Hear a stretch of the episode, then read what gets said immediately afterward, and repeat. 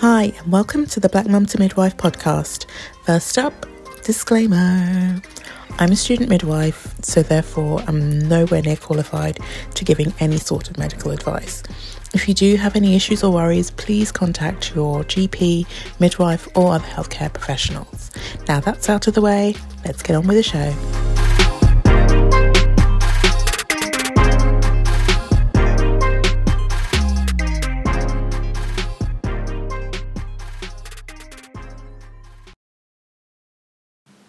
So let's jump right in with um, what's happening. It's been quite a lot of things happening actually because um, this is the first episode, first of all, and um, we've been locked up, well, on lockdown, I should say.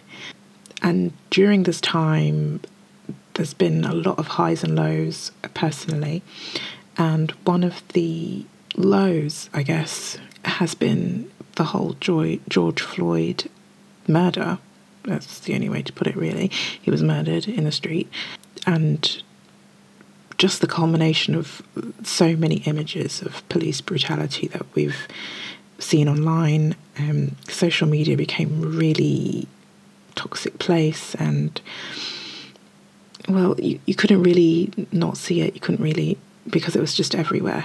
Everywhere you saw acts of hate, and for no apparent reason other than a person's race, the colour of person's skin, which is ridiculous. But uh, as a black woman, I've, I know that there are just people that hate you, that hate me just because I'm black, which, yeah, it doesn't make any sense. But there's, as a result of that, there has obviously there's been the rise in Black Lives Matter movements all over the world, which was an amazing thing to see, you know finally people it seemed as though scales were falling from people's eyes and they finally saw what so many of us have been saying for so long. You know, beginning to see just how much and how deep rooted um, racism is in our society as a whole. Like, we live within these racist systems and we have to survive within them. But if you don't necessarily live the life if you haven't walked in, you know, a black person's shoes, you're not really privy to the everyday things like the everyday microaggressions that you that kind of chip and chip and chip away at you. But more people are beginning to I want to say understand.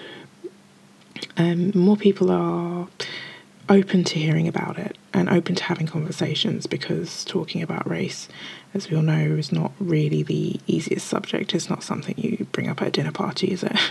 So um, there's been a lot more talk about it, a lot more of people being honest with themselves, with their friends and, and loved ones about, you know, not knowing the extent that they benefit from a certain system, uh, system of of um, white supremacy, or feeling like you know now's the time that I actually have to speak up when I hear you know someone telling a racist joke or someone saying something that's just just not right. Instead of ignoring it, you know, just say something. You need to call it out. Being actively um, anti-racist as opposed to just you know saying oh yeah yeah yeah I'm not racist and then turning your head and looking the other way and um, allowing things to carry on so there's been a lot of that and at times it's it's um, it's tiring especially when people kind of um, look to you as like the black face the, the black one that can explain everything um, and that's not to say that I'm not willing to help people, educate people. I'm all for it if somebody's actually genuinely wanting to um, learn, uh, educate themselves. I will always point people in the right direction. I'm not averse to doing that. There's um, absolutely no harm in that. But it's the um, it's almost like the reliving of traumatic experiences. It just makes you think of how your life has been and how different my life has been to other people. Like, for instance, I think when I think we were about, I was about seven years old, and my family moved to Dagenham from East London. We moved to Dagenham, and I remember one morning walking to school, and I walked past on my way to school. There was a bus bus stop, and um, there was like a lamp post right by it. And I don't know what what it was, why it caught my eye, but something on the lamppost caught my eye, and it was a sticker. So I just kind of moved closer to it to see what it said, and it turned out to be a Combat 18 sticker with like their logo or emblem or badge or whatever it was with the words keep Essex white on it. And I remember I remember exactly that in that moment I don't think I've I had ever been so afraid in my whole life in my whole 7 years of living. I was so scared because to me I read that as somebody telling me you don't belong here we don't want you here and we're gonna do something about that. Like that's that's what my seven year old brain like just went to automatically. And I remember looking around to check that nobody had seen me look at this thing. Like nobody's seen me like look at this sticker and then just running straight to school, just running to school. And then I, I never told anyone about it. I didn't tell anyone at school, didn't tell parents or anything. But I just remember feeling so scared every time I walked past that lamppost that sometimes I would just walk the long way. I'd go around the block the other way just so I didn't have to walk past that lamppost. It was just that horrible feeling of fear. And I remember having that same horrible, like gut wrenching feeling the first time, the first time somebody screamed the N word at me from a moving car.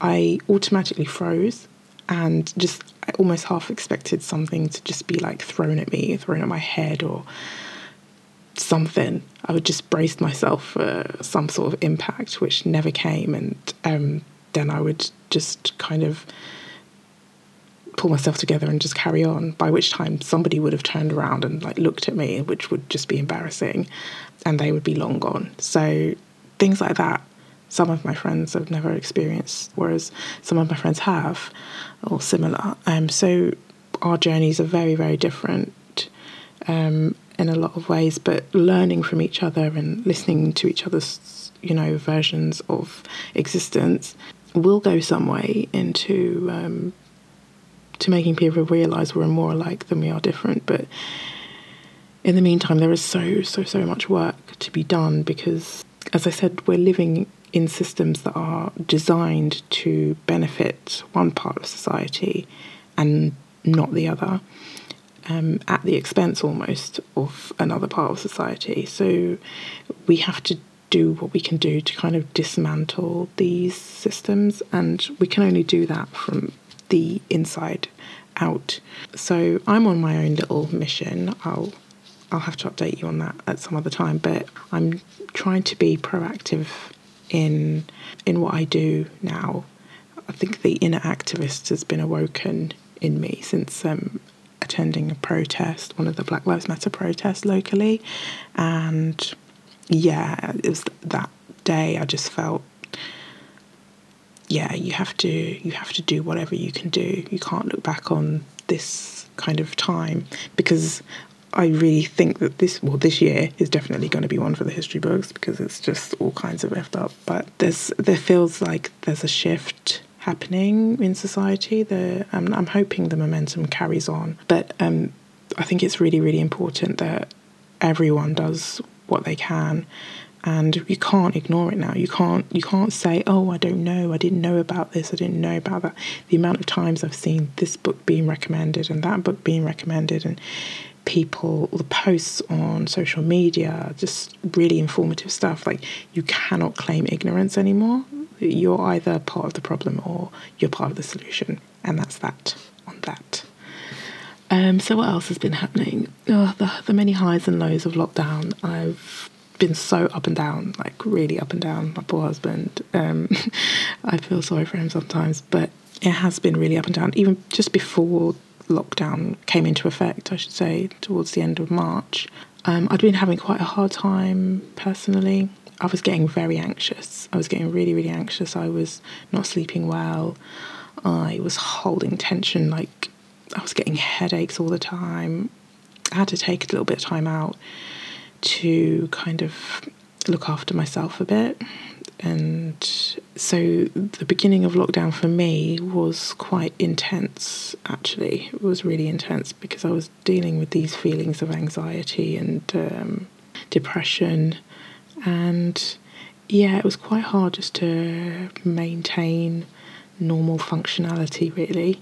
And then being at home with a little one, that really kind of made it that much more intense. So, yeah, it's been a bit of a battle, but I had to stop expecting too much of myself. I think that's one of my one of my uh, many uh, flaws is that sometimes I put a bit too much um, pressure on myself to do so many things in a day, and I had to just stop that because that was just not it was just not happening. It wasn't happening.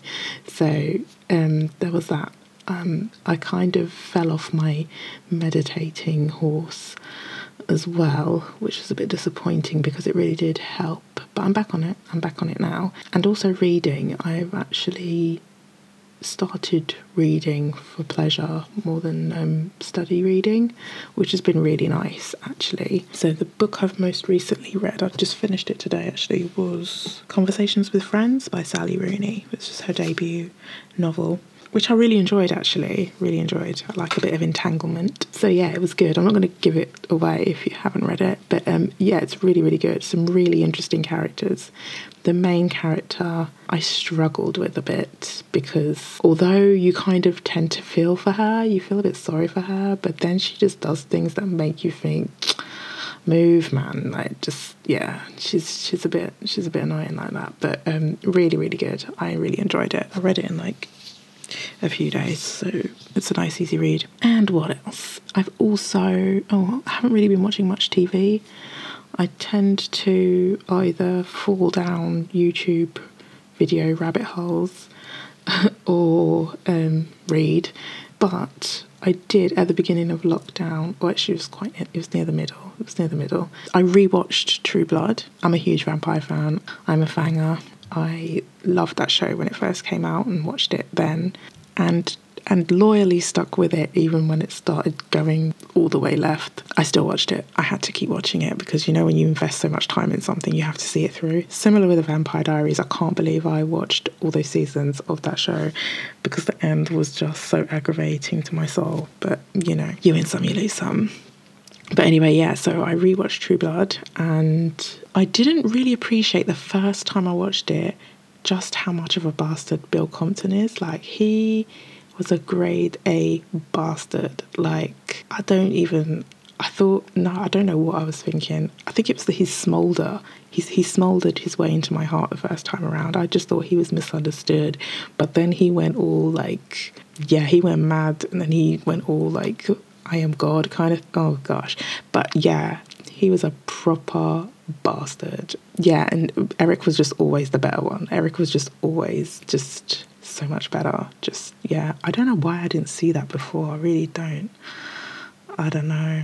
I don't know. But yeah, this time around, yeah, I was I was I, I was wise to Bill and his bastard ways and yeah, fell in love with season four Eric all over again. For those of you that watch it, you know what I'm talking about. Season four Eric was literally the cutest thing I've ever seen in my whole entire life. And uh, another thing I didn't really appreciate before was just how much Jason grew on me. Like, I mean, he was harmless, he was a bit of a fuckboy, but his kind of redemption arc was imperfect, but it was definitely it was it was Jason, you know can't really expect too much from him. But yeah, I loved that. I loved him. And who else did I love? Oh, obviously Lafayette. Lafayette was literally the greatest TV character, I think.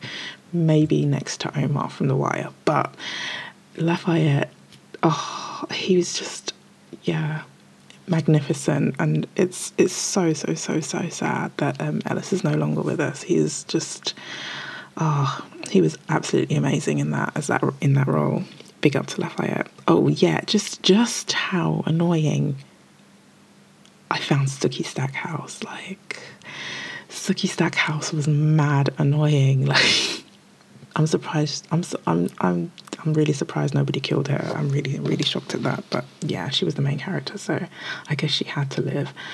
but yeah, I really, really enjoyed rewatching that. There was a lot of sex. I, I forgot quite how much sex was in that show. Like, a lot of sex, a lot of, a lot of sex. But anyway, um, and new TV. New TV, I have, I finished watching um, I May Destroy You, which is just absolutely phenomenal. Like, if you haven't watched that, like, get your ass on iPlayer and watch it. Like, just just binge, just binge. It will spin your head. Like, it's so good. It's really, really good. I'm sure you've seen people talking about, heard people talking about it, or seen bits and pieces about it on social media. And yeah, all I can say is you you you need to watch it. Michaela Coel is she is a magnificent genius with bone structure of the gods. Like ah, she's just amazing. Everything about the show I just loved. I loved just how raw and how real and how relatable so many things that happened in the show were. The issues that are tackled in the show um, are around sexual assault, consent, relationships, friendship, and, you know, our perceptions of what a victim looks like and you know what a what an abuser looks like. It's such uh, an amazing piece of television like the writing the cinematography like everything everything about it. You just it sucks you in. It really does. And so many things that happen in it, you're like, oh, right. When you think about things, you know, oh, I know someone that that kind of thing happened to, but at the time it was, you know, there's a lot of grey areas. That's what that's. There's a lot of grey areas in the show. So definitely check that out. Um, I can't give away spoilers. I can't. Yeah, I can't go into it, but because I don't know who's watched it and who hasn't. But if you haven't seen it, please, please, please, please watch it it's on iPlayer. It's called I May Destroy You. And yeah, it will blow your mind. And that's it for what's happening.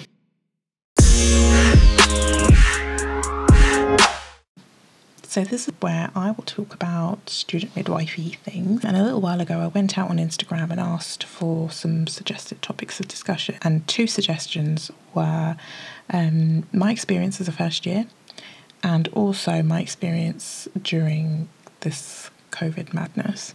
So I thought I'd just combine the two and give like a um, synopsis of year one and um, and also how I've been getting on during this season of Rona. So I started uni in September um, as a mature student who had been out of education for a long, long time. I was really excited to finally be able to pursue something that I was really passionate about. Um, so I was really, really looking forward to it.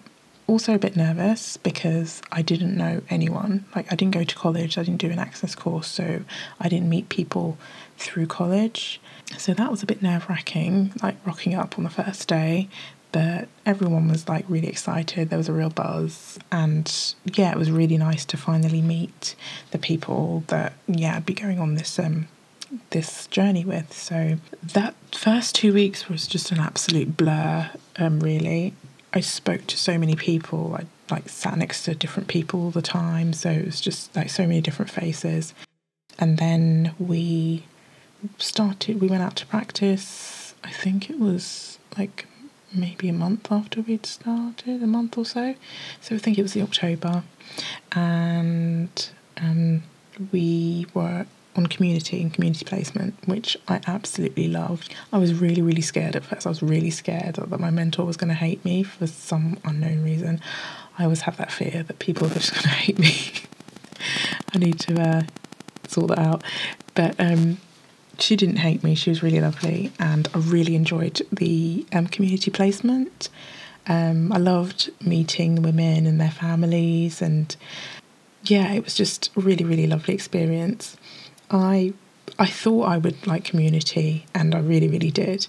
Um, got got quite good at doing manual blood pressures. Um, that's definitely something you will do a lot of, and urine dips. So, yeah, prepare yourself for all dipping all of the urine in the world. Um, but um, I'm I'm very very confident in my blood pressure taking now, so that's good. Um, I was really looking forward to going back out at the end of the year, but unfortunately that hasn't happened. Um, and I'll get onto that in a minute. So, my first placement was in community. Absolutely loved that, especially when I got to see towards the end of my placement. So, I was there from October until I think it was just before Christmas. And so, women had been starting to have their babies. I think about three or four women that I'd seen from when they were still pregnant to having their babies just before Christmas, and that was really lovely, like really nice. So, yeah, I really enjoyed community. And then after Christmas, I went to the delivery suite and I was looking forward to it, but I was so scared. Like I was really, really scared of going to delivery. I was scared of being in a room and then someone barking at me to like get something and me not knowing what the hell that thing was and just like absolutely like shitting myself. Like I was really, really scared. But yeah, I absolutely loved um, the delivery suite placement.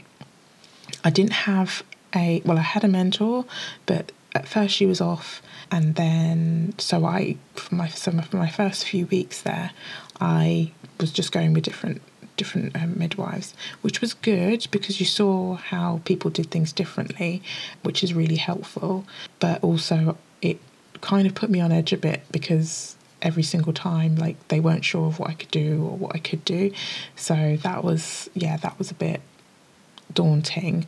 But in a way, I think it made me make that bit more effort to just get on with things, like, and just, yeah, just put throw myself into everything. Just say yes to everything. If they they you know they ask you, well, do you want to come and see this? Just say yes. That would be my advice to anyone. If you're offered any sort of learning opportunity, like say yes. Like just go for it. Do what you know. Let them show you stuff. Let them talk to you about stuff, and you'll end up learning so much from these kind of instances where someone just like, oh yeah, do you want to come and see this? Um, so always say yes to those kind of opportunities. So that was delivery. I saw so many amazing women. Like it's it blows your mind just how strong and um, it's just amazing. Like I don't think I could ever ever ever get bored of of it. Like of seeing new life coming into the world, of seeing women birth their babies. I just yeah, I can never ever ever get bored of it. Like never yeah, delivery was awesome. Delivery was awesome. But and oh yeah, another thing is I was on. Oh, that was six weeks. For six weeks I was there, and for those six weeks I was on nights. Like every shift was a night shift, and I I, I thought that I would probably die. I'm not gonna lie, but um, it was actually all right. I think I preferred them. There were some nights where nothing happened. Like literally, nothing happened. I those nights were awful. When it's busy, like you feel like you're you're literally like a dead man walking. But on those nights where nothing, literally nothing happens, oh my gosh, it's absolutely dreadful. Like I would be sitting there and there'd be conversation. I remember one time that I was sitting and like you know when you fall asleep and your head kind of nods forward and then you like snap it back? Like i literally i thought my head was going to pop off because like i snapped, I snapped my head back so so fast. Oh, because i was falling asleep like i and i had to get up. I just then i got up and went to like tidy something or restock a cupboard or something. I just had to get up. Those nights are really hard really hard but i really actually enjoyed the nights. Um, I, I, ne- I haven't worked a day on delivery shift yet, so that's yet to come. But I really did enjoy the night shifts, which I thought I would actually hate. Um, the only thing for me was I found it really difficult to sleep straight away afterwards, especially if there'd been like, you know, a few like births and I'd be like super excited about it. Yeah, that was like the only thing. Um, but uh, I would say, yeah, I really enjoyed night shifts. I really enjoyed them. Um, so after that placement. I was then on the postnatal, um, on the postnatal ward, which was mad busy, like so busy. It was yeah, it was just it was crazy. Every every shift was um was mad, and that was so that was from yeah the beginning of February. So I wasn't actually there for that long, and then I took some time off because I obviously I, I as I said before, I wasn't really feeling well in myself. So I took a little bit of time off and then I came back, and that was when that was just so just a couple of weeks before lockdown.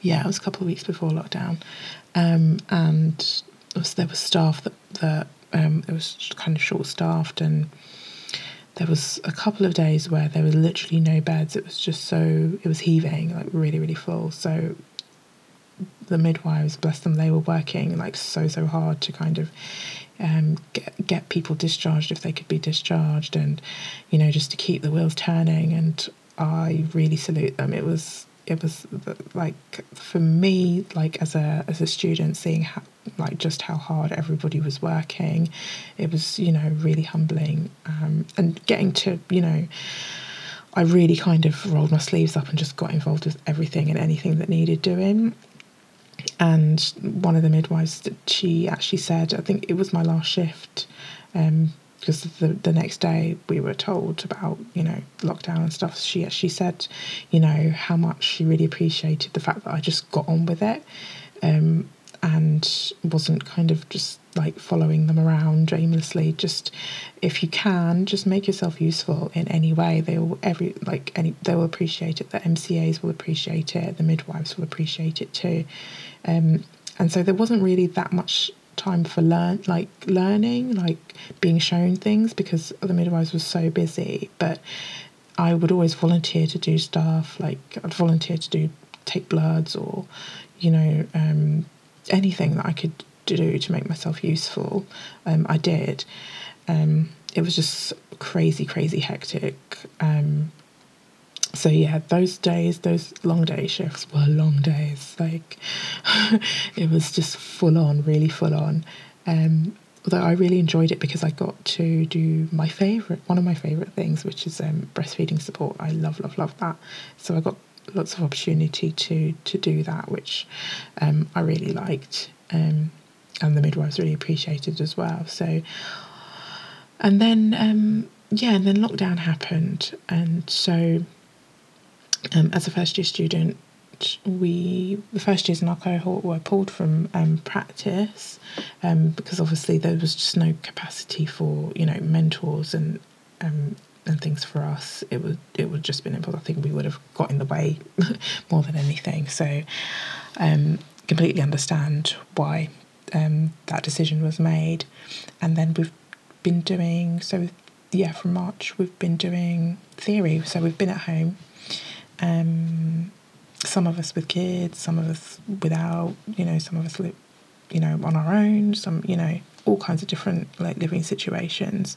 Um, but the one thing in common is that we've, I think we've we've all been struggling a little bit. I, I definitely struggled with motivation. My motivation took a massive nosedive. Like it nosedived and it like hit the ground and exploded and yeah, it was it was obliterated. Like there was nothing just nothing.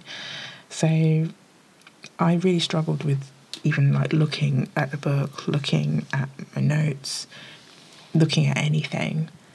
Um, and yeah, there was assignments to write. Um, that's oh, that's another thing I haven't um, really spoken about. So assessment wise, I think our first our first assessment was a Viva on the NMC code, um, and I was mad nervous. Anytime I have to talk, I get mad nervous.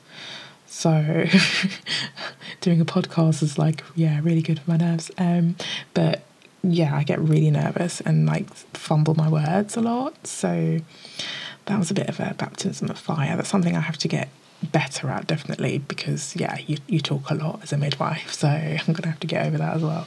Um, but that went well. And then we had our first written assignment, um, which was an essay. It was an essay or oh yeah, it was an essay on the NHS constitution. Um, so I was actually weirdly quite looking forward to the written assignments. I I love and I hate um, writing essays. Like I love getting to the end of it all and reading it and thinking, yeah, that, that sounds all right. But it's it's all the it's all the rest of it. Like um, yeah, it's it's a love hate thing I have with um, with writing. I think it's more. I think it's a bit more love than hate, although the hate does spike quite often. Um, and then we had, then we had an exam. Yes, we had an exam. We had a physiology exam, um, which, yeah, which went pretty well actually. I I love like anatomy and physiology. Like I really really enjoy that. So um, although it was stressful, it was stressful in the sense that it was the first exam we'd sat, like written exam. So it was like, oh, you didn't quite know like the level it would be at, or you know how diff- how you know how deep you had to go in with like the knowledge, and it was yeah, it was that kind of fear of the unknown really. But revision was it was like a it was a slow and steady pro, pro, process. I I cannot cram. I'm not a crammer. Like I don't I don't do well with last minute stuff. I can't do that. Like I salute you all you crammers that can do this night before business because me no that would just no that would finish me off. So I always have to start revising quite early and yeah, and then just take it slow, do bit by bit by bit by bit, and recap and, and so on and so forth. So, and then it's been oh, we had the lockdown exam. Oh my days. I sat an exam at home with the soundtrack of um, my little one and my husband arguing over something or other, um, which it was um, it was new. It was new experience and one that I never want to do ever again. to be honest, I would rather sit in an exam room where it's quiet and you know it's just like yeah just focus on your exam then we sat at home. And the day was like um, it was like amazing weather as well. So i'm sat at my desk like which is by the window wishing i was outside listening to uh, tom and jerry upstairs arguing and um, yeah just just not wanting to be like typing this exam. But um, we move. And uh, yeah, so that was done. And then we had then three more written assignments. So the next thing was the literature review. Now, we got the assignment brief for this a while ago. But as I said, once we were in lockdown, my my motivation went, it just went, it just disappeared. So I had this stack of research papers and lots of good intentions, but I I had to force myself. I really had to dig deep and force myself to sit there and to to read, to reread these research papers, and yeah, start writing this literature review. If you get given a literature review, start that shit early. Like, do not leave that, like, because you will feel like at some point that you're going mad because you just have to keep reading these these you have to keep reading these pieces of research over and over and over until you remember like this is about this this is about that they said this they said that they found this and they found that and then you you go on and talk about it. Because flipping back and forth and while you're writing i can't do that. I have to read first absorb and then i can write. So yeah but that's just how i do it. Like again i cannot I think I submitted it like maybe about three or four days before it was due. And for me, that's late. I was like, I felt under pressure. I felt, I felt really felt under pressure. But um, yeah, that's probably the, the, the latest I've submitted something so far. I'm usually like, yeah, just get it done and submit it when when the portal's open. But yeah, that one hurt. That that literature review hurt. So we've only recently got the results from that one and thankfully I passed it. But yeah, that really, really hurt. Um, that hurt my brain. It hurt my heart a little bit as well, as well to be honest. Uh, yeah. And then we had, oh, we had a case study, um, case study essay, and finally our health promotion um, leaflet, which was supposed to be a presentation, but that Rona again throwing spanners in the works. Um, so yeah, that's all done now. I'm done with my um, theory.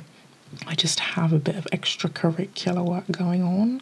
Again, I'll have to explain that another time. But and then that's it. So placement was put on hold, and um, yeah, I kind of lost my way a bit. I I just I didn't feel like a student. I wasn't going to lectures. I mean, I was, but I was doing them in my living room whilst feeding my child snacks, endless snacks, all the snacks in the world. um, and it just didn't feel like, yeah, it just didn't feel like I was a student anymore. Yeah, I felt quite sad about that actually. I was missing, you know, missing the girls from the cohort as well. Like, I just felt, yeah, like, yeah, just really disconnected from everything. So I was reading like journals and on social media I follow loads of like midwifery related things just to just just, just to remind myself that yes I'm still a student midwife um, being out of practice I felt like I know why obviously we're out of practice um, but I really missed it. I really missed it. I, I was in touch with my community mentor just to check in and see how she was getting on and you know, I was, I was actually really looking forward to going back out with her at the end of the year because I was meant to go after postnatal, I was meant to go back out to community and then finish the year off in delivery. So, um, yeah, I was really looking forward to. She was looking forward to getting me to do her bloods and the blood spots, um, and I was yeah, I was really kind of like really excited about getting more involved in delivering um, booking booking um, appointments as well. So Ho ho, um, I'll have to wait until we're, we're let back in. Um, so we're just waiting for news really of when we can go back out to, to practice. We are rearing to go, but I'm also enjoying a bit of time to just breathe a bit. Now that the whole co, I mean lockdown and all that is easing off a bit. At first, I felt like I was a bit like I was just trapped at home, not being able to go anywhere or do anything. You know, I was really quite negative about things, and that wasn't helping my mood and things like that. So, just realizing really that um, things could be a lot worse, and just doing whatever I can to do to, yeah, just stay positive really. So, it has been tough, and like, especially with um, getting theory work done, it's been like I've had to, yeah, really dig deep motivation wise. See, I, I, I like, I prefer to work in the library. Like, I like writing my assi- assignments like in like perfect silence. Like, I, I don't like noise when I'm trying to work. But I know now that if forced to, if I have to, then I can. Yeah, so that's how I've been. Another thing is that uh, I've tried to find different ways of making myself feel a bit more positive by doing things that, you know, are good for me. So I spent loads of money on new makeup, books, um, and I've started going out running, not as regularly as maybe I should, but I've rediscovered the joys of running and it's just such a nice way of having a bit of alone time and being able to play music really loud just for myself. So I have all my explicit lyrics like blasting into my ears because I can't really play them at home because of the little parrot. So, yeah, everybody's had their own kind of coping mechanisms. I hope you found your wholesome coping mechanisms during this season of Rona. So, yeah, that's um, that's like my quick rundown of the year it's really, really quick rundown. I've, I've missed loads out, I'm not going to lie. I'll probably have to have this conversation again, um, just a bit more detail, but I'm just trying to fit in the two, um, two elements of COVID and um, year one. So that's my abridged version of year one, but you can catch up on little bits and pieces as well on my Instagram if you don't already follow me. Please follow me please. Um, yeah, so catch me on Instagram and you'll be able to see kind of like the um, progress of my year. So, yeah, that's year one in the season of Rona. Yeah, that's it.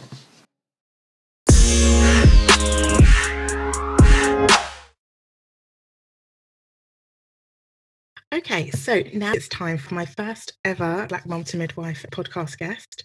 So I'd like to introduce the founder of Edwards Tutoring and published author, Sarah Edwards. Hi, Sarah. Hi, everyone. Hi, Chelsea. Thank you so much for joining me. Oh, it's lovely. Thank you. okay, everyone who comes onto the podcast has to um, do these uh, getting to know you questions. So, first one, what was the last book you read?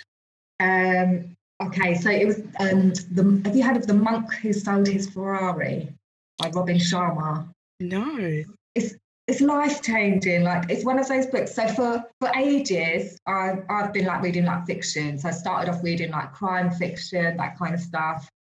I was always interested in crime, and then I read other like fiction books. And then a friend of mine, it was during lockdown, said, "Oh, why don't you read this book? I haven't finished reading it yet, so you can have it." I read it. I think it's the quickest book I've ever read, and I want to read it again and again. So it's by Robin Sharma, and he, I won't give too much away, but he talks about the story of a barrister mm. that was, you know, high flying, um, you know, had a Ferrari, so was successful in terms of like finance. And he um, had a, has a heart attack in the middle of the courtroom and then realizes, hang on a minute, I need to change my life. So it's all about his journey of changing his life. Wow amazing. Interesting. That sounds interesting. yeah. Well, I've add that to my TBR list, which is growing by the second. I know, I've got that to my list. right, next question is What are three things that bring you joy? Um, okay, so one is like my always go to is have a hot bath. Like have a bath, you know, have some time for myself, love a bath.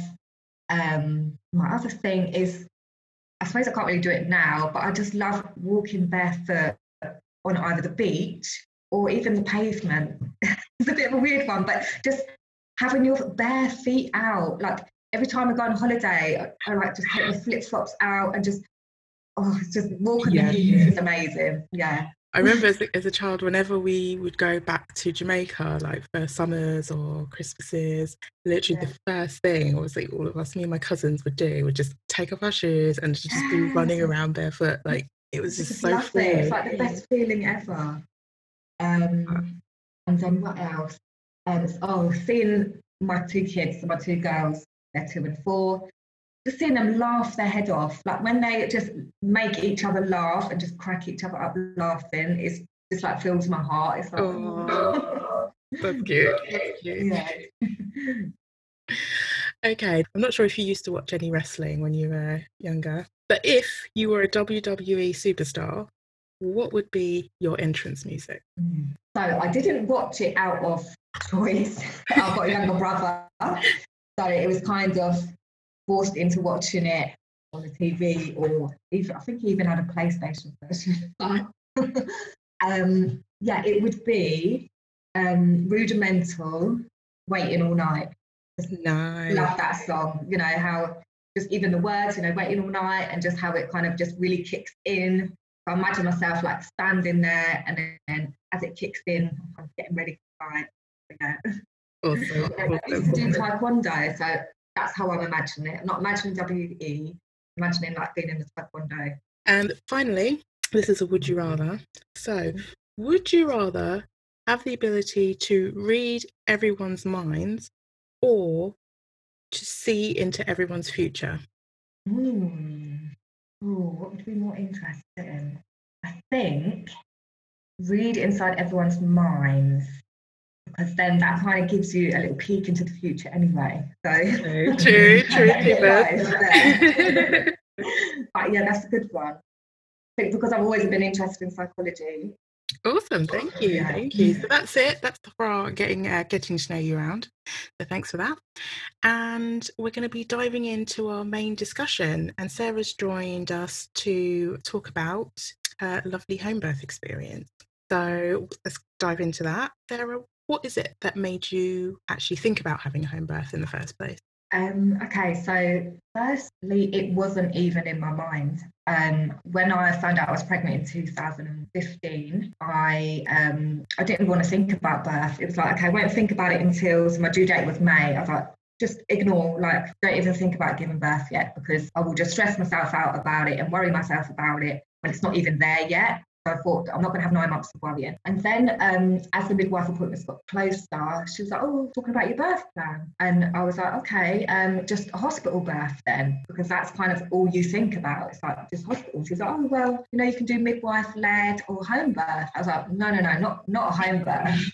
I'll just have a hospital birth because that is all you kind of know." And this was when I was living in London, and she mentioned that. And then I think I went away after that conversation. So like, you know, feel free to, you know, change your mind. It's not set in stone, whatever we write. I think I wrote down midwifery led. Mm-hmm. And then when it actually, I went away and thought about it and started kind of looking up things about home birth. Um, and then I came across like hypnobirthing stuff, um, like mindfulness and yoga. And as I kind of read and researched a bit more, I was like, actually, this kind of fits with what I would want my birth to be non stressful, non kind of invasive, as relaxed as possible, on my own terms as much as possible. So I was like, actually, I'm going to kind of give it a go. So then by that time, I'd moved to Luton. So when my midwife said about it, I was like, yeah, I want to have a home birth. Um, so I already knew. So yeah, I think the main thing, so at the same time, I started some yoga, um, like pregnancy yoga and that kind of confirmed the decision for me as well. So yeah it wasn't an instant decision it was like a really long like decision doing a bit of research. Mm. i don't know i didn't know anyone like in my family or friends that had had a home birth so it's, it was just like no whole new world yeah and did you feel um you mentioned obviously you didn't really know anyone that had had a home birth but did you feel supported in your decision or um did you feel like you know it was a generally positive response to your yeah. your one um it was a positive response from the midwife she's like oh great brilliant mm-hmm. um, which was really nice actually to have them on board. When I told my partner initially, he was like, "What?" and then when I explained, he was like, "Oh, okay," and he came around pretty quick to the idea. Like, you know, as long as what you want. Um, when I told family members, so I told my mom, she was also like, what, you can't have a home birth, not for your first, first baby. And that was kind of the general feeling, it's not for your first baby, a home birth, really. Mm. I think because maybe in maybe like my mum's generation, she was born at home, but it wasn't really out of choice. I think that was just what you'd done back then, like she's yeah. born in the 60s. So it's kind of maybe for her thinking, are you going like back in time? yeah, there is that there is a bit of that, you know, use the medical advances that we have been kind of yeah. We've been given, but it's not always necessary. Yeah, yeah, yeah, definitely. So yeah, definitely mixed views. Um, but I kind of stood my ground. I was like, no, that's what I want. You know, I'm not having anyone change my mind. Um, it's my birth, my body, so I'm I'm having that. You mentioned you started doing yoga, um, mm. and how else did you find your preparation for birth? How did you go about readying um, yourself?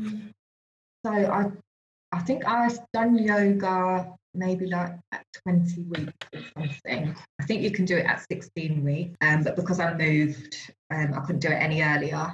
So I went to, I actually went to the yoga because I've done a bit of yoga on and off, like in my adult life. And I went there thinking it would be like normal yoga. I was a bit underwhelmed. I was like, oh, because at, at, like 20 weeks, I didn't really have a bump. I felt like the morning sickness is gone. So I felt able to do more. Yeah. And first session, I was like a bit underwhelmed. But then actually by the end of the session, I was like, you know what, this is really nice for me to slow down. You'd, I remember her saying, you know, you don't have to go gun ho with everything, you know, just do slow, gentle movements, you know, get up slowly. And a lot of it was done on like bean bags. She would dim the light, we'd have meditation at the end, you'll be like falling asleep. Oh, that sounds lovely it was yeah, it was really nice, and to have that once a week gave me that time. It, it, was a Thursday evening, so it gave me that time and space to be like, okay, now I can actually start to think about me having a baby because you're so busy, you don't actually have that space to think about it. So sometimes it gets all week, and then I'd be like, okay, yoga. But now I need to actually you can unwind a bit. Yeah, oh, that's lovely. In terms of preparation for the home birth, there wasn't much really to do until the last minute. I remember thinking do I need to prepare more? But you know, the midwives were kind of like, oh, we'll, you know, as the weeks go on, we'll um, we'll like do the finer details nearer the time. They had, came and done a home birth assessment a couple of weeks before, um, checked that the house was all right, and because I had a water birth at home. One thing I was worrying about, I was thinking, oh, everyone's going to be wanting a home birth. There's not going to be enough pools for me. I think you just always think the worst. So I was thinking, you know, I want to have that pool ready and here. And the midwives were like, oh no, it'll be fine. Um, there'll be plenty. And I was worrying that they wouldn't be on shift. So yeah, preparation for that. They came round, spoke to me and my partner, made sure we had everything set up for like water birth and home birth. So that was a bit shorter term preparation. And then plan B was if anything happens, Um, so we live quite near to where the paramedic cars park. If anything happens, we can whisk you straight off to hospital. It's not a problem. You know, we're fully trained, fully qualified. Like they kind of reassured me that any like safety aspects were like dealt with. Bases are all covered. Yeah, yeah, yeah. Brilliant. I suppose yeah, that's kind of all the preparation I did. Mm. Um, there was kind of on the day. Pre- do you want to know about on the day preparation? Yes, yes. So on the day of preparation, I can't remember when the pool turned up. Not that long before because we didn't have it set up, and I think they say set it up a few days before. That I was due on the fourth of May, and my waters broke a week early, so we weren't prepared at all. I'd just about packed my hospital bag, Mm. and it happened at four o'clock in the morning that my waters broke, and me and my partner just flustered. we were just in a panic. Um, he got dressed in his work uniform and like, drive you to the hospital. I don't know why we thought go to the hospital when we were having a home birth. So, and then I forgot my notes. I left them on the bathroom side. We drove to the hospital and um, they put me on the monitor and checked me and everything, checked for the heartbeat. And we were there maybe a couple of hours and I couldn't really feel any contractions or anything. And she was like, Oh, well, do you want to stay here? And I was like, Well, I'm having a home birth. So I would like to go home. I said, Okay, you can go home. And then on the way home, I could really feel contraction. Mhm, And I remember the midwife saying, Call us when you really feel them close together. So I got home about nine o'clock. And about half nine, I was like, okay, we need to call her. They're like really close together. Yeah, I remember having my yoga ball at home. And because the pool wasn't set up, obviously when we got home at like nine o'clock, my partner had to set up the pool and then fill it up with water. Oh wow.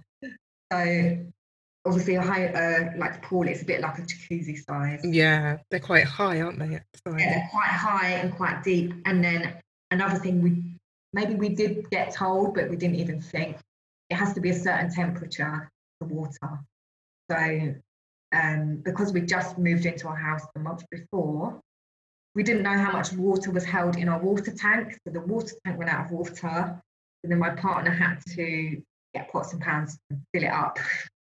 So really, I didn't spend much time in the pool Mm, most of it was kind of just being around the house. So mobile. that's yeah, and that's kind of the labour. but the preparation was yeah, very last minute in the end. Mhm. And so, on continuing with your on the day, um, how was your experience at home? Like, Yeah, I loved it being at home. Um, I remember coming straight upstairs. Um, my partner ran me a bath, but I couldn't get in it. I was so like full, on my belly, and it just felt uncomfortable because the bathtub is so small when you're pregnant. So I got out of there and I remember just, yeah, I had my yoga ball and I was upstairs, kind of rocking on that, kind of laying on the bed, leaning over the bed. Um, I had my relaxation music prepared. So I kind of oh, you had your playlist sorted. I had my playlist sorted um, on my laptop. He even made me um, breakfast. He made me like scrambled eggs and bacon. I couldn't eat it. And normally I'm an eater. I will eat everything. And I couldn't eat. And then he was like, okay, you're definitely in labour. I was exactly the same. I, I, I came home because I had to ring him, and he came home and he made me scrambled eggs on toast, and that was like one of my favorite things. And I tried eating it, and Yeah. it just all came back up again. I was just like, no. Yeah.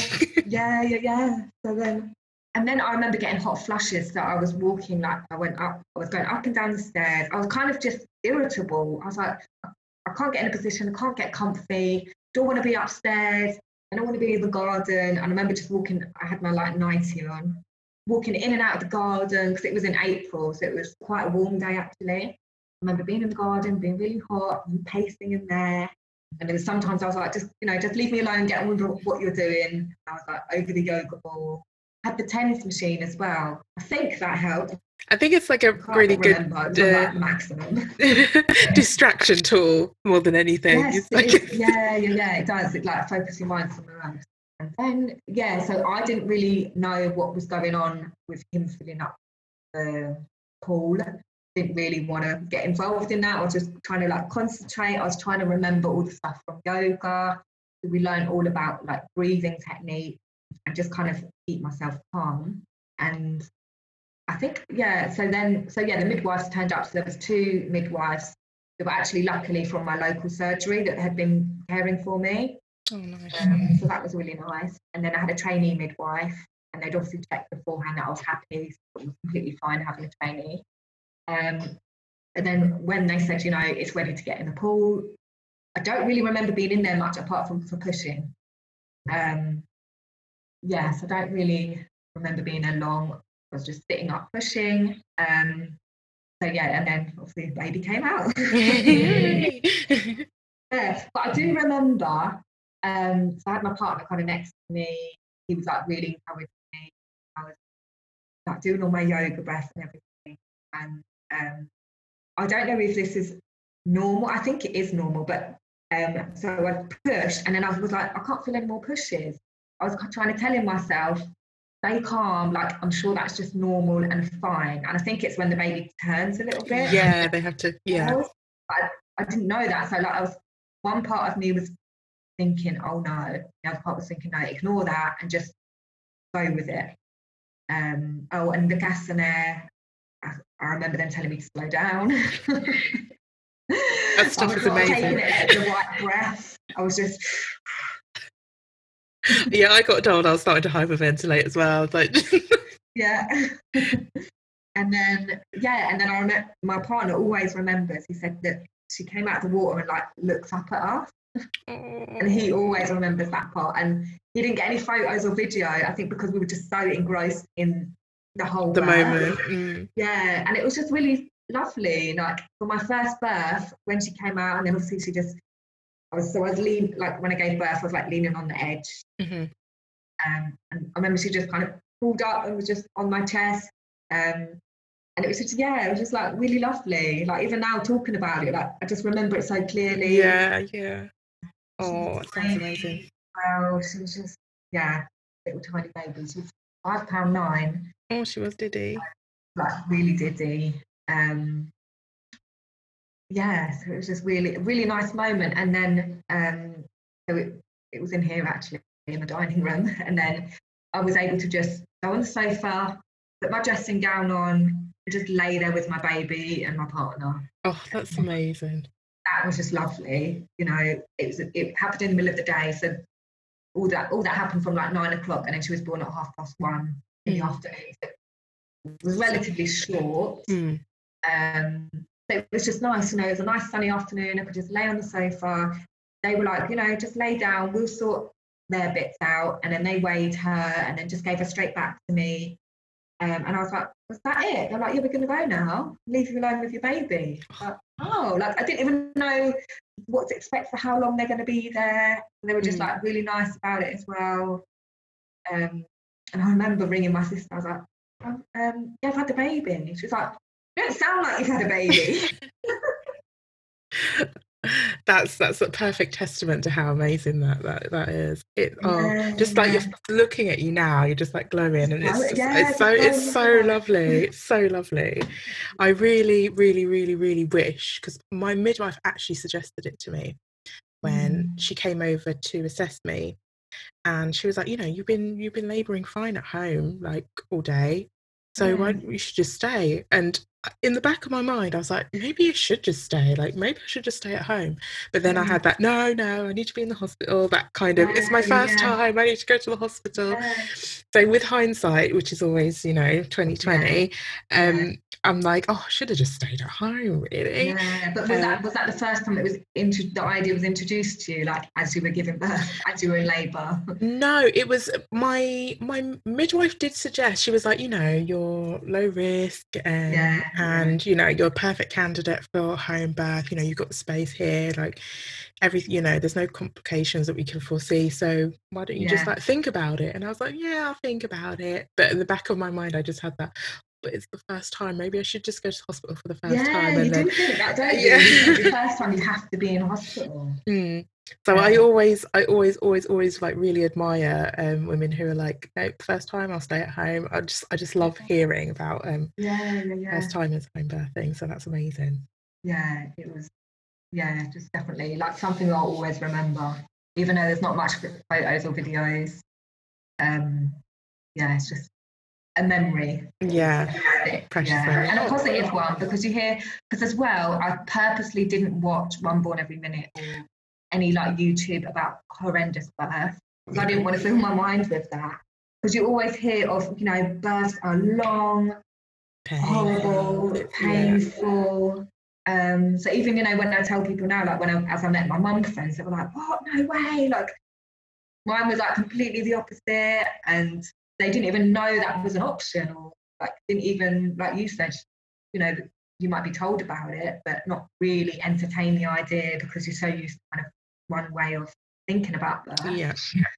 Um, it's funny you should say that because in practice, when I was in, in, commu- in the community, and we would be doing booking appointments, and my mentor would get me to do the bit about you know birth cho- choices of where to have baby, mm. and like nine times out of ten, as soon as I said home birth, people would like recoil at me and just be like, "No, like, no. like think about it. Just just just just think don't automatically dismiss it but you find that people really do have like a really strong reaction yeah, when yeah, you mention um, when you mention home birth um, which is yeah it's quite funny. Um yeah yeah so definitely needs to be done i don't know if it is being done at the moment with mid like with your training about you know just letting people know like experiences of home birth because mm you know, I, I can't even remember if it was in any of the magazines, but it's always like pack your hospital bag, it's everything hospital. It really um, is. It really is. Yeah. I've got one more question. So, what advice would you give to expectant parents who are toying with the idea of um, of, of home birth?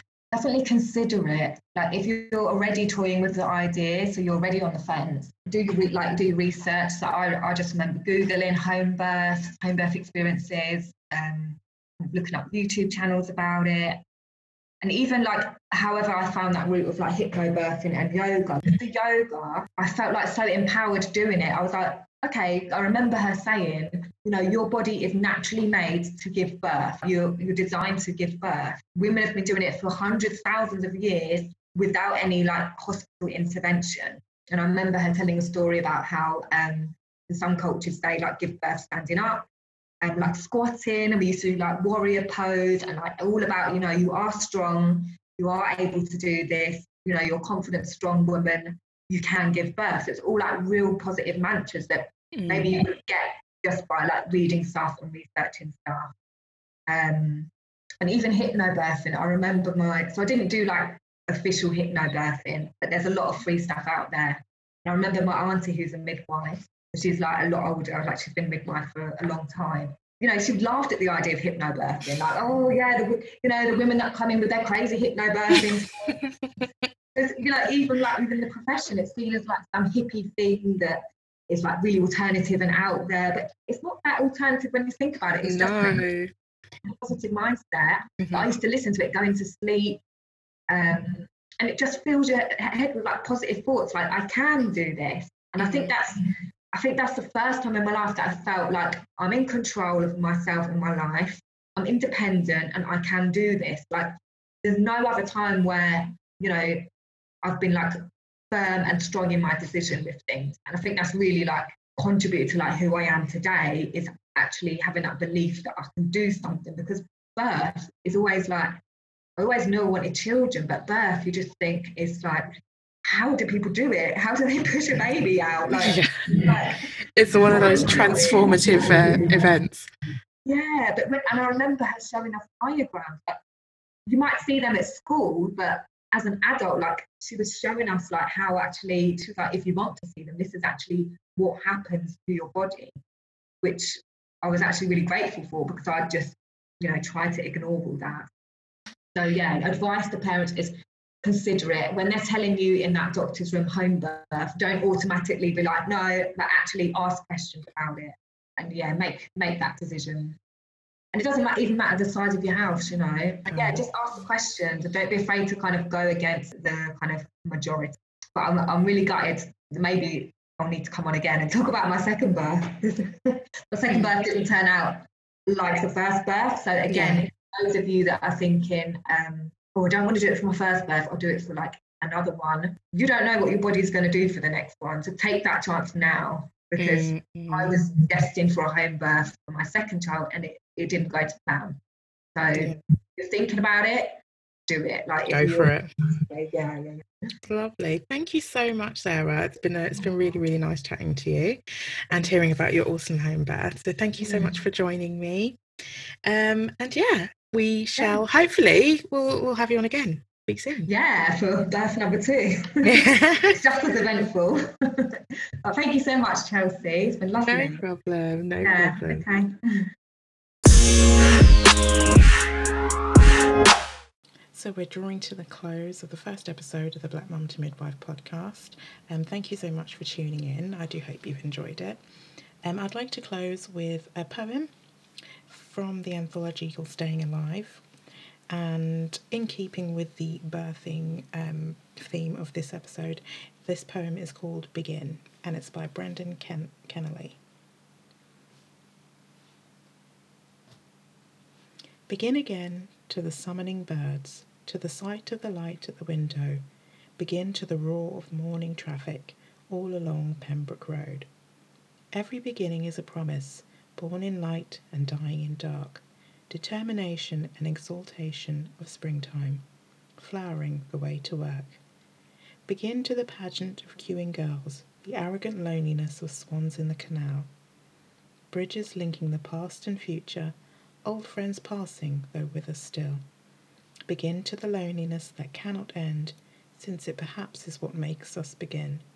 Begin to wonder at unknown faces, at crying birds in the sudden rain, at branches stark in the willing sunlight, at seagulls foraging for bread, at couples sharing a sunny secret, alone together while making good. Though we live in a world that dreams of ending, that always seems about to give in, something that will not acknowledge conclusion, insist that we forever begin.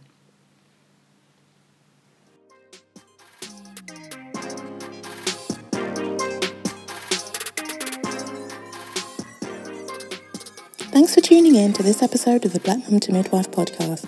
If you've liked what you've heard, please do leave a review and make sure you subscribe to keep up to date with upcoming episodes.